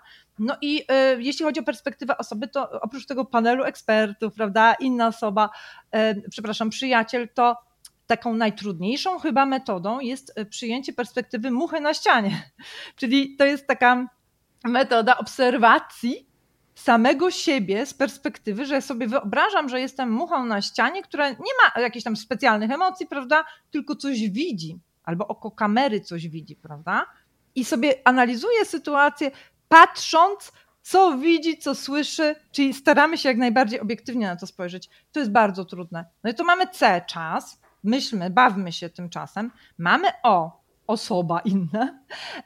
I uwaga, tu nie biegniemy do kogoś: o, słuchaj, co by zrobił na moim miejscu. Nie o to mi chodzi, bo to jest najgorsze, co my możemy zrobić. Dlaczego? Bo ten ktoś ma inne wartości, inne marzenia, inne potrzeby i inny styl osobowości, też zaraz do tego. Natomiast właśnie mamy potem tego kolejnego S-a, czyli ja się bym tu zastanowiła nad scenariuszami. I co ja mam na myśli? Takie podejście stoickie. Czyli zobacz, my czasami tak albo hura optymistycznie do czegoś podchodzimy, albo tak, o nie, no czarny scenariusz. Czyli pierwsza sprawa, bierzemy czarny scenariusz na tapetę, co najgorszego się może wydarzyć, jak podejmę tą decyzję. A drugi, co najlepszego się może wydarzyć. I uwaga, my się wszyscy, wielu z nas boi się tego pozytywnego scenariusza, bo się boi, czy udźwignie, czy jak to się spełni, nie? No to czy ja się nie przerażę własnym sukcesem? I podam ci przykład z życia, bo współpracowałam kiedyś, inaczej, robię różne tam inwestycje, próby biznesowe, no i przez jakiś czas zainwestowałam w taką firmę, która sprzedaje coś z zakresu jedzenia, tak bym powiedziała, na rynku irlandzkim. No i ja mówię do tej właścicielki, słuchaj, wiesz co, właśnie stosując tą metodę, a gdyby jutro ta sieć w Irlandii, do której tak bardzo chcesz się dostać, zamówiła od ciebie 15 kontenerów tego, to czy ty podołasz temu zamówieniu? Czy ty to udźwigniesz? Ona się śmiała i stał się ten scenariusz za niedługi czas. Nie dała rady, tak, tego sukcesu udźwignąć. Więc nawet w takiej sytuacji biznesowej warto sobie to zadawać. Czyli to się nazywa techniką premortem, czyli czarny scenariusz. Tak, badam trupa przed śmiercią. Czyli zanim ten trup będzie, to ja badam, na co umarł, że tak powiem, nie? Czyli badamy, co się złego stanie w jakiejś sytuacji. Nie po to, żeby się zdołować, tylko żeby potem dopisać do tego ewentualne rozwiązania. I drugi scenariusz to fajnie nazywają właśnie też bracia HIV prefiesta, czyli ja już świętuję na zapas, cieszę się tym sukcesem, czy ja go udźwignę. To jest to S przedostatnie i ostatnie S to jest ta rzecz, którą intuicyjnie robimy, natomiast świadomie warto to zrobić, czyli system. Jak moja decyzja wpływa na system, w którym funkcjonuję, czyli na moje dzieci, moją rodzinę, moich współpracowników i tak dalej. I tutaj się warto znowu pobawić perspektywami, wejść w buty tych wszystkich ludzi. Nie po to, żeby oddalić się od siebie, tylko żeby nasza kora przedczołowa po prostu lubi, jak zmieniamy perspektywy i wtedy nabywamy dystansu emocjonalnego, czyli zaczynamy oddawać kontrolę z tej części mózgu emocjonalnej do kory przedczołowej, gdy zmieniamy perspektywę. Więc czasami człowiek nawet wystarczy, że zmieni miejsce, w którym myśli o czymś fizycznie. To już kora przedczołowa dostaje informację, że coś się dzieje, mam dane nowe w głowie, więc zaczyna działać lepiej. To tak chciałam pokrótce, dlaczego to jest takie ważne. No i wiesz, już nawet jak sobie ten COS zrobimy, to już zaczyna iść dobrze, już zaczynamy, wiesz, trochę tak się mówi, jak to się mówi, że gumę w majtkach luzujemy trochę, tak? Czyli zaczynamy nabierać tego dystansu. Natomiast jak pytasz, bo tak pytasz o metody, to ci podam teraz taką metodę, do której też mogę odesłać potem, bo ja nagrałam odcinek na ten temat też, natomiast w dużym skrócie. Ja najbardziej lubię taką metodę, która dotyka bardzo wielu perspektyw, oprócz tych, o których powiedzieliśmy. To jest metoda też szeroko stosowana, ale ludzie dla siebie jej nie stosują często, tylko na przykład w firmach, a ja jej używam dla siebie po prostu w życiu. Metoda 6 kapeluszy myślowych de Bono. I teraz tak jak przy Waltzie Disneyu, trzeba się wczuć. To tutaj tak samo, czyli trzeba znaleźć miejsca odpowiednie, przestrzeń i sobie wyobrażać pewne rzeczy. I teraz w skrócie jakie, żeby nie przedłużać, tylko dać taką pigułę, żeby każdy mógł sobie to potem dla siebie zastosować. Wyobraźmy sobie na początek, że ubieramy biały kapelusz. No i biały kapelusz oznacza fakty. Zobacz, jakie trudne jest dla nas czasami spojrzenie na coś przez pryzmat faktów, a nie emocji, nie? Więc tutaj warto, żeby nam ktoś też w tym pomógł, jeżeli komuś ufamy, bo on nam powie stop, gadasz mi tu już nie o faktach, tylko o opiniach czy emocjach. Czyli analizujemy naszą decyzję, wypisując wszystkie możliwe fakty, nie? Czyli na przykład jestem 5 lat po rozwodzie, mam tam, znaczy fakty dotyczące tej, powiedzmy, relacji czy decyzji jakiejś konkretnej, mam 3 dzieci, zarabiam tyle, znaczy oczywiście mówię o faktach związanych z tą decyzją i pilnujemy tego bardzo. Potem zdejmujemy sobie mentalnie ten kapelusz i zakładamy kapelusz emocji, czyli kapelusz czerwony. I tu jest miejsce, w tym miejscu, właśnie w tym czasie, żeby wypluć z siebie wszystkie emocje, ponazywać je, Czy to jest złość, frustracja, zazdrość? Co to jest? Strach, wstyd? No wstyd jest bardzo ciężką, trudną emocją. Też potrzebną, ale bardzo destrukcyjną. Bo się wstydzimy na przykład coś zrobić, nie? Często już w ogóle na cały inny odcinek by było pewnie. Więc teraz tak, wypluwamy, piszemy i potem przeskakujemy do kolejnego kapelusza. To jest kapelusz żółty. No i żółty się kojarzy z optymizmem. Czyli my tutaj bawimy się tak trochę jak przy Marzycielu, w takiego optymistę, czyli tak jak ten scenariusz, prawda? Hura optymistyczny, wow, co by to dobrego z tego mogło wyjść? No i pewnie się domyślają słuchacze, że kolejny kapelusz to będzie czarny kapelusz. I tutaj jak prowadzę warsztaty, bardzo wiele osób mi mówi, ja uwielbiam ten kapelusz, to jest mój kapelusz na co dzień, noszę taki kapelusz pesymisty, wow, on mi tak pasuje. Bo mówiłeś właśnie o tych naszych tendencjach, nie? Że jedni mają tendencję do tego, ja też o tym wspomniałam. No i ci akurat pewna grupa osób ma bardzo dobre wyniki, jeśli chodzi o rozpisanie tego właśnie kapelusza, tak? Czarnego, czyli co może nie wyjść nam, gdzie będzie dziura. No dobra, jeszcze nam został dwa kapelusze. Mhm. Następny, najtrudniejszy dla wielu z nas, to jest kapelusz zielony, czyli kreatywny. I tu podpowiadam, sięgamy właśnie do takich metod, o których wcześniej wspomniałam, generowania pomysłów, a ostatni, taki kluczowy kapelusz, to jest kapelusz niebieski. I to jest ten moment właśnie w tym narzędziu, gdzie my zbieramy te wszystkie wnioski tych wszystkich kapeluszy poprzednich i jak taki obserwator, taki wiesz, taki zarządzający spotkaniem, wyciągamy obiektywnie na ile możemy wnioski, pozbieramy emocje i tak dalej. I wtedy czystym, powiedzmy taką nową głową, powiedzmy, możemy spojrzeć na to wszystko z lotu ptaka i być pewnym, że dotknęliśmy, o pewności nie ma, ale że staraliśmy się dotknąć bardzo różnych perspektyw. Ja myślę, że to narzędzie będzie niezwykle użyteczne też dla słuchaczy, bo pamiętam sytuację, że przyszła do mnie klientka, która na drugi dzień miała udzielić odpowiedzi, czy przyjmuje pracę, czy nie? I myśmy nie zdążyły popracować ani nad wartościami, ani nad żadnymi innymi rzeczami, bo to była pierwsza sesja. I ona wie, że już mnie postawiła w tej trudnej sytuacji, jak ja mam teraz pomóc. I przerobiłyśmy przez 3 godziny, bo to naprawdę trzeba dać sobie sporo czasu, kapelusze właśnie. I pod koniec to jej, wiesz, tak kamień z serca spadł. Ona po prostu czuła, widziała, gdzie była pułapka, na czym ona się fiksowała wcześniej. Więc to jest to, żebyśmy te fiksacje nasze, tak, przekonania wyczyścili. No jeżeli ktoś nam może pomóc, to super. Więc cała grupa podsumowuje na etapie analizy wszystkich metod, technik zmieniających perspektywę, plus szukanie faktów, pytanie ekspertów i mamy ten poziom załatwiony i potem przeskakujemy do ostatniego, o którym też mogę 2 słowa powiedzieć, czyli jak dokonać tego wyboru. Mhm.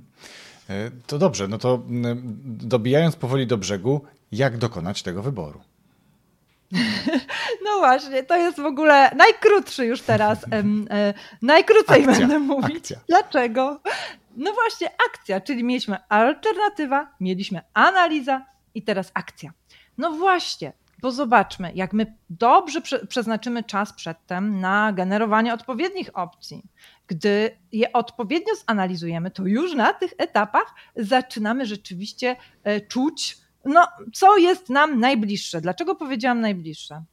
Dlatego, że należy dokonać wyboru, a jest to trudne i tego się właśnie ludzie boją, bo w momencie, gdy podejmuję decyzję, biorę za nią pełną odpowiedzialność. Czyli mówię, okej, podjąłem decyzję z jej negatywnymi skutkami i konsekwencjami pozytywnymi. No i tutaj idziemy w cały ten taki, prawda, potem w całą tą drogę, że czy ja umiem się przyznać do własnego sukcesu, czy ja umiem się przyznać do własnej porażki, prawda? Mhm. I pada często coś takiego, że dobra czy zła decyzja. Ja uważam, może jest to zdanie niepopularne, że nie ma dobrych czy złych decyzji, są tylko dobrze podjęte, mądrze podjęte, w mądrym procesie, a ich konsekwencje potem są oczywiście różne i decyzja do wtedy będzie dobra, gdy będzie w zgodzie ze mną, I zaraz o tym powiem na etapie wyboru. I gdy ja biorę pełną odpowiedzialność za konsekwencje i potem wyciągam wnioski z ewentualnej porażki. I w tym sensie dla mnie, bo pytałeś na początku, dlaczego ta strategia na to wszystko jest ważna, ta strategia jest kluczowa, żeby mieć pewność, że ja zrobiłem wszystko, żeby przejść przez te decyzje suchą stopą, że tak powiem, przez te rwące rzeki po drodze. I właśnie przychodzimy do tego wyboru. I wspomniałam wcześniej, że cierpimy na taki żal postdecyzyjny często, czyli to jest taka forma dysonansu poznawczego. Nie będziemy na niego aż tak cierpieć, jeśli dobrze te dwa poprzednie etapy przeprowadzimy, no ale też powiedziałam o tym prognozowaniu, tak? Czyli żebyśmy za dużo też się nie przywiązywali do tego, że my teraz przewidzimy przyszłość, tak? Bo my tej przyszłości nie przewidzimy, możemy zadziałać tu i teraz i mamy wpływ bezpośredni na to, co teraz zrobimy. Czyli nie bawmy się w tych proroków przede wszystkim.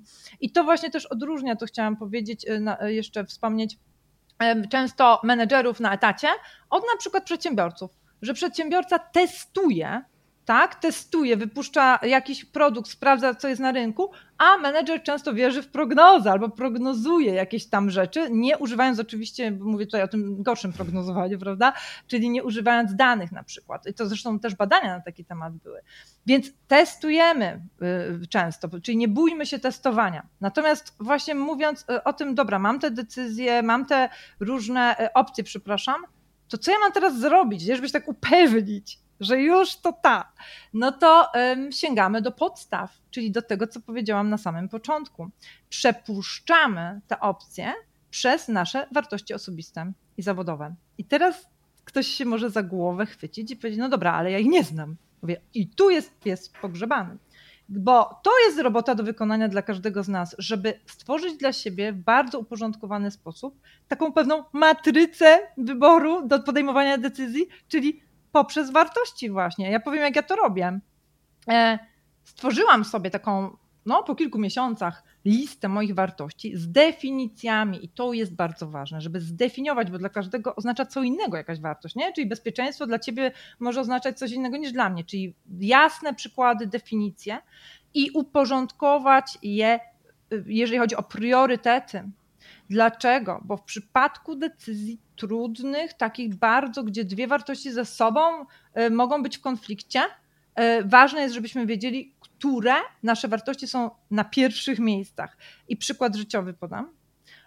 Moja wspólniczka w przeszłości poprosiła mnie o bardzo takie nieuczciwe zachowanie, tak? Żebym podpisała pewne papiery dotyczące pewnego przetargu.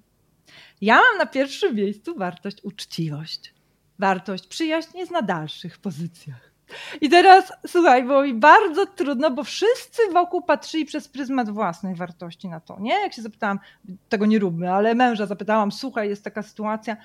On mówi, no ale to twoja przyjaciółka, a ze mną to się nie zgadzało, tak? Nie i już. I tydzień chodziłam, mówię, ja wiem, co ja mam zrobić, bo ja mam moją, matrycę wartości. I co my wtedy robimy i co ja wtedy zrobiłam? Bierzemy sobie po prostu tą naszą listę i przepuszczamy te opcje przez to. Przypisujemy wagi, jeżeli chcemy jakieś wagi przypisać, albo po prostu takie robimy tiki, wiesz.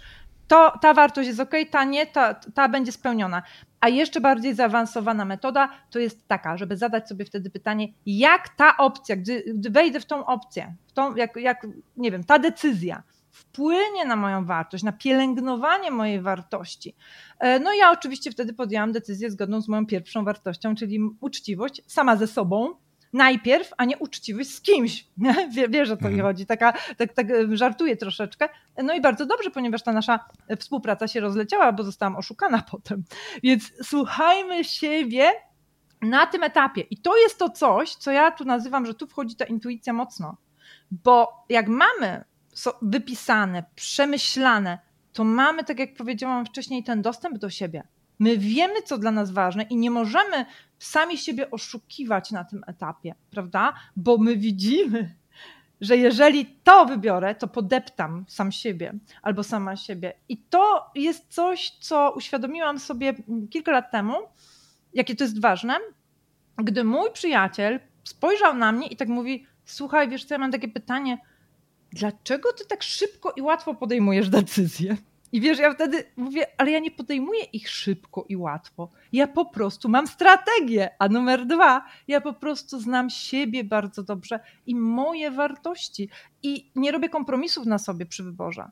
I wtedy mogę powiedzieć, że to była zła decyzja, gdy ja sobie ten kompromis na sobie zrobiłam. To jest numer jeden, to jest pierwsza metoda, bardzo ważna przy wyborze już. Druga, to będzie metoda podobna, może komuś łatwiej przyjdzie, łatwiej to zrobić niż zdefiniować wartości, bo na to potrzebujemy kilku miesięcy czasami. Role życiowe, czyli żeby sobie wypisać na przykład 5 do 8 ról życiowych, prawda? Przedsiębiorca, pracownik, żona, mama, mąż i tak dalej. I opisać znowu je, zdefiniować i przy każdej naszej decyzji również brać pod uwagę, w jaki sposób na te role życiowe, na balans pomiędzy tymi rolami życiowymi ta decyzja wpłynie. Przypomina mi się, że ja mam taki materiał, takie szkolenie, które też mogę tutaj podrzucić słuchaczom, dotyczące właśnie, to jest bezpłatne szkolenie, dotyczące właśnie tego, jak zacząć definiować własne wartości. Więc też podrzucę tak, i inne materiały, o których mówiłam. Więc tak, to na te dwie rzeczy zwróciłabym najbardziej uwagę na etapie wyboru, bo jeszcze raz podkreślam, jak poświęciliśmy, w zasadzie nie poświęciliśmy, zainwestowaliśmy w daną decyzję swoją głowę, serce już na wcześniejszych etapach, to tutaj to jest taka bajeczka w pewnym momencie, no nie? Bo my czujemy się spójni przechodząc przez cały ten etap, przez te wszystkie etapy, nie? A i tu jeszcze mi się przypomina, że pominęłam odpowiedź na twoje pytanie o naszych tendencjach. Jak na te tendencje zwracać uwagę? No bo mówię dużo o mierzalności, więc na przykład ja zachęcam każdego, kto sobie wykonuje jakieś różne kwestionariusze, na przykład czy to będzie StrengthsFinder, czy będzie to różne formy DISC-a, czy będzie to cokolwiek innego, co diagnozuje nasze kompetencje, różne tendencje, style myślenia. Ja akurat pracuję na DISC 4D, czyli takim narzędziu, które diagnozuje style zachowania, style myślenia, wartości zawodowe i motywatory, czyli różne te aspekty.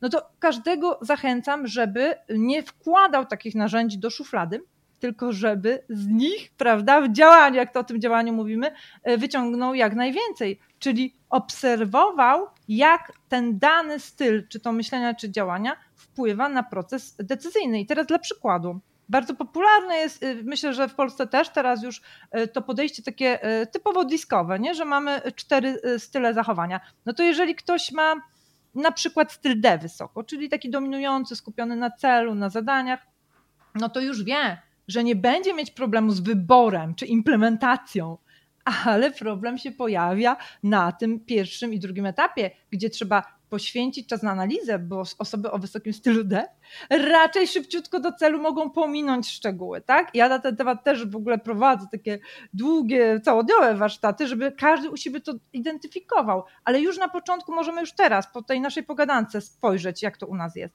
Potem mamy na przykład osoby o stylu I, tak? Które bardzo spontanicznie wchodzą w różne rzeczy, z radością, one uwielbiają relacje, więc czasami zadanie może ucierpieć i te osoby nie będą mieć problemu z generowaniem pomysłów, bo one będą wow, to, no z tą analizą, czyli z tymi pułapkami, z emocjami może być problem, bo to są bardzo emocjonalne osoby, więc cały ten zestaw technik tutaj polecam, o którym powiedziałam ze zmianą perspektywy na pewno.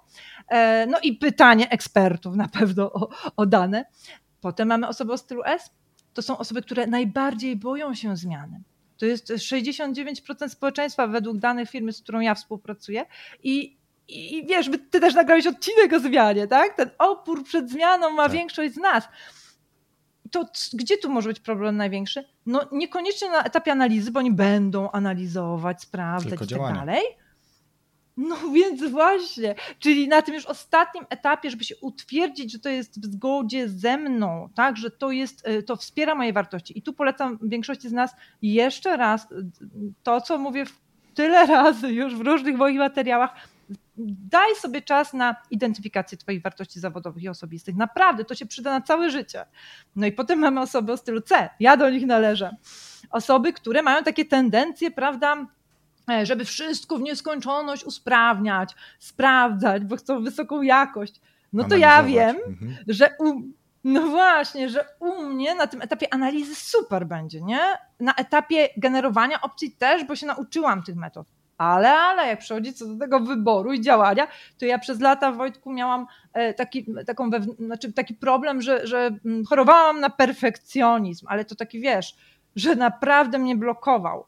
No i ten mój wysoki styl i świadomość tego, że ja się bardzo boję krytyki, jeżeli na przykład nie dociągnę czegoś, spowodowało, że teraz mi się bardziej świadomie te decyzje podejmuje, bo ja po prostu wiem, który we mnie się uruchamia strach. Czyli wiesz, osoba w stylu D na przykład boi się utraty kontroli, dlatego tak prze do tego celu.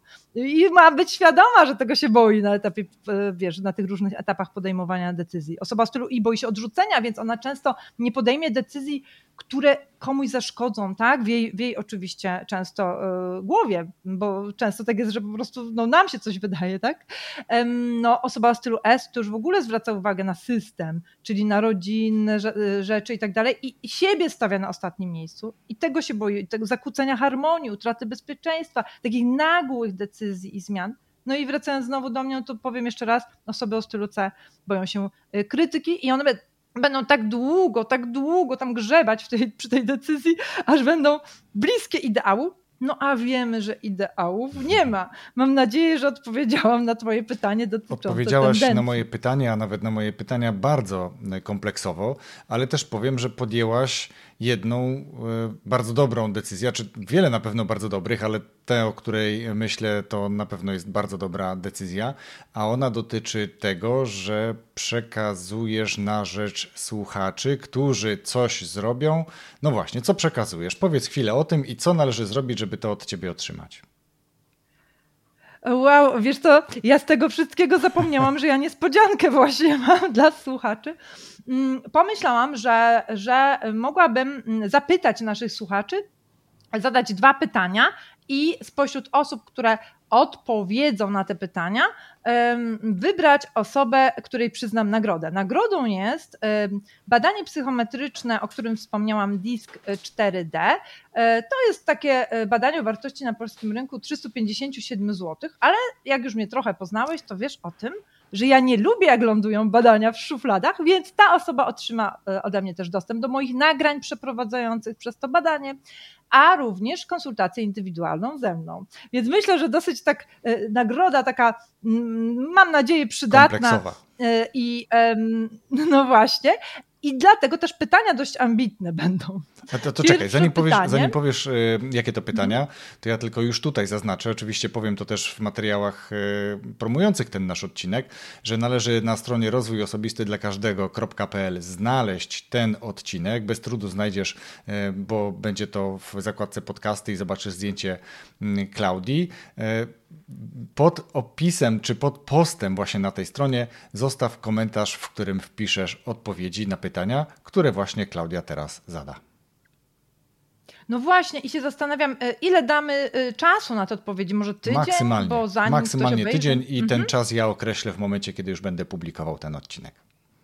Super. Dlaczego o tym mówię, żeby ludzie mieli czas odsłuchać tej długiej chyba, bo nie patrzę na czas rozmowy, bo pytania dotyczą właśnie tej merytoryki i z dzisiejszej rozmowy. Pierwsze pytanie dotyczy tego, na którym etapie procesu decyzyjnego masz największy problem i na czym ten problem polega, tak pokrótce, żebyś podzieliła. I drugie pytanie, którą metodę lub technikę z dzisiejszej naszej rozmowy zastosujesz u siebie? I też takie krótkie uzasadnienie poproszę, bo słuchajcie, najgorsze, co może być dla mnie, tak powiem na koniec, to jest to, jak ja nie wiem, że ktoś tą wiedzę w tym działaniu, wiesz, używa tej wiedzy. Zresztą mój podcast, zapomniałam powiedzieć, jak pytałeś, co robię, nazywa się Słuchaj i Działaj. Czyli nie tylko słuchaj, ale działaj. Drugie pytanie jest, myślę, proste i odpowiedź na nie faktycznie też prosta w momencie, kiedy przesłuchacie tego dzisiejszego materiału, dzisiaj nagranego, kiedykolwiek go sobie będziesz słuchać. A pierwsze pytanie, myślę, że tutaj warto troszeczkę jeszcze podpowiedzieć, o jakie etapy procesu decyzyjnego chodzi. Przypomnij proszę. Tak, czyli no właśnie te 3, tak? Czyli czy na samym etapie już generowania tych opcji, czyli ta alternatywa, o której mówiłam, tak? Zawężania, bądź może za dużo tych opcji, za długo się analizuje już na tym pierwszym etapie, czyli czy za mało, za dużo tych opcji biorę pod uwagę, a analiza, czyli już na tym etapie, gdzie mam rzeczywiście zebrać informacje, które mi pomogą, a nie mnie, nie wiem, potwierdzą mi moje pierwsze przypuszczenia. No i trzeci, wybór, czyli ta akcja, o której mówiłam, czyli gdzie tutaj na tych, może słuchacz czy słuchaczka widzi już od razu po przesłuchaniu tego naszego odcinka, że tutaj coś szwankuje. Więc jeżeli się możecie podzielić tym, no to będzie cudownie, bo wtedy też my będziemy wiedzieć, czy ten odcinek pomógł, bo mam nadzieję, że tak, chociaż jednej osobie. Dokładnie tak. Super, Klaudia, to dobijamy do brzegu i jak zwykle już widzimy ląd, a żeby na niego wejść, to jeszcze potrzebuję dwóch rzeczy od ciebie. O dwóch książkach już powiedziałaś i na pewno je podlinkuję. Jaką jeszcze ewentualnie książkę chciałabyś polecić gościom, słuchaczom tego podcastu? Wiesz co, ja się uśmiecham, bo na pewno te wszystkie, o których wspomniałam, też prześlę i powiem, bo jeszcze Kahnemana tutaj przy tych pułapkach myślowych oczywiście noblistę trzeba by polecić. Natomiast właśnie tak czuję, że tak poczułam, że chciałabym polecić książki, które już nie dotyczą tylko procesu podejmowania decyzji, bo o tym dużo powiedziałam, ale takie książki, które można też do poduszki przeczytać i pewnie już jacyś goście u ciebie to polecali. Bardzo lubię książkę Broni Ware, Czego żałują ludzie umierający. Mogłam przekręcić tytuł, wyślę prawidłowy, jeżeli troszeczkę inaczej brzmi w języku polskim. No i to jest właśnie ta książka, która ma nam pokazać, nie, te nasze wartości, zmusić do refleksji nad końcem naszego życia. Druga książka to jest książka, którą bardzo teraz się, coraz częściej się poleca. Bardzo ją wręcz kocham, tę książkę. Książka Wiktora Frankla, Człowiek w poszukiwaniu sensu. Czyli te dwie, tak można sobie poczytać ku refleksji, ku temu, żeby sprawdzać, co dla nas jest w życiu rzeczywiście ważne. No i oczywiście książka Decyduj braci Hive, o której wcześniej wspominałam, książka o tych mitach psychologicznych, które tutaj umieścimy.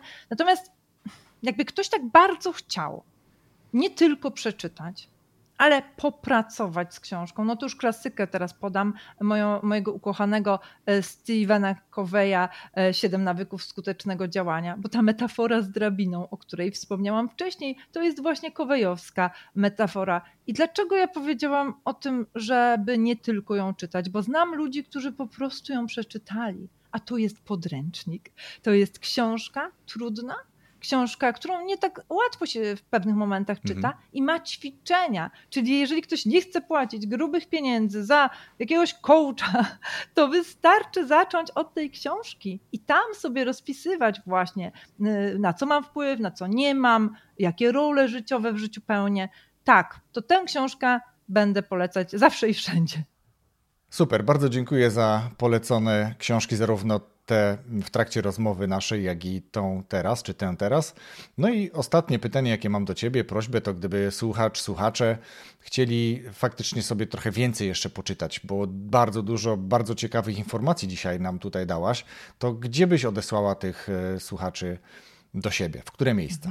No przede wszystkim taką moją bazą jest moja strona internetowa klaudiakalazna.com i tam znajdziecie, drodzy słuchacze, zakładkę czytelnia, no i kilka całkiem moim zdaniem ciekawych artykułów z bibliografią oczywiście, jak to u mnie, na temat na przykład podejmowania decyzji i też inne tematy tam poruszam. Oprócz tego w zakładce podcast znajdziecie spis 30 odcinków na razie z tego mojego podcastu Słuchaj i Działaj. I tutaj do każdego odcinka możecie pobrać karty pracy, więc jeżeli jakiś temat, droga słuchaczko, drogi słuchaczu, cię interesuje, to nie wahaj się pobierać też kart pracy, żeby działać, nie tylko słuchać. Na YouTubie od niedawna działam i też nie mam tak wielu odcinków, ale jeśli tam zawitasz, to zostaw znak, że tam byłaś czy byłeś. No i przede wszystkim tutaj zapomniałabym o Instagramie, bo na Instagramie, na Klaudia Kałążna, albo jak wpiszesz Akademia Growings, znajdziesz takie krótkie porady, ja też tam piszę, no właśnie takie robię ciekawe karuzele, gdzie możesz kilka dla siebie znaleźć ciekawostek, odsyłam do literatury, zatem serdecznie zapraszam. Super, bardzo dziękuję Klaudia nie tylko za naszą arcyciekawą rozmowę, za to, że przyjęłaś zaproszenie, za to, że przeznaczyłaś całkiem, myślę, ekskluzywny prezent dla słuchaczy. Myślę, że skuszą się i napiszą odpowiedzi na twoje dwa pytania, o których mówiłaś. Ale wracając do tego, co przed chwilą mówiłaś, ja podlinkuję oczywiście zarówno te miejsca w sieci, gdzie odsyłasz słuchaczy, jak i książki, ale też wskazane odcinki podcastu twojego, gdzie odnosisz się do podejmowania decyzji. A ja tylko od siebie dorzucę, że ci, którzy wejdą na twój Instagram, będą mogli nie tylko uzyskać jeszcze dodatkowe informacje, które tam publikujesz bardzo regularnie i dużo, to jeszcze też zobaczą, co na Instagramie moim zdaniem jest też bardzo ciekawą rzeczą, trochę twojej tak zwanej prywaty, tych twoich wycieczek nad ocean, twoich kąpieli i różnych innych podróży, które są bardzo ciekawe, bo widoki w Irlandii, tam gdzie mieszkasz, są piękne. Także bardzo dziękuję ci za to wszystko i dziękuję oczywiście za przyjęcie zaproszenia do rozmowy w podcaście. A ja dziękuję, Wojtku, za zaproszenie mnie. No, ryzykowałeś sporo, bo jak wiesz, jestem gadułą, więc mogliśmy tutaj pewnie do rana siedzieć i dyskutować. Zastanawiałam się, jak dasz radę mnie ogarnąć. Cudownie mnie ogarnąłeś, za to ci dziękuję. I przede wszystkim cieszę się, że ta moja pasja dzięki tobie, pasja do wzbudzania ciekawości samego siebie idzie dalej w świat. Dzięki. Rozwój osobisty dla każdego.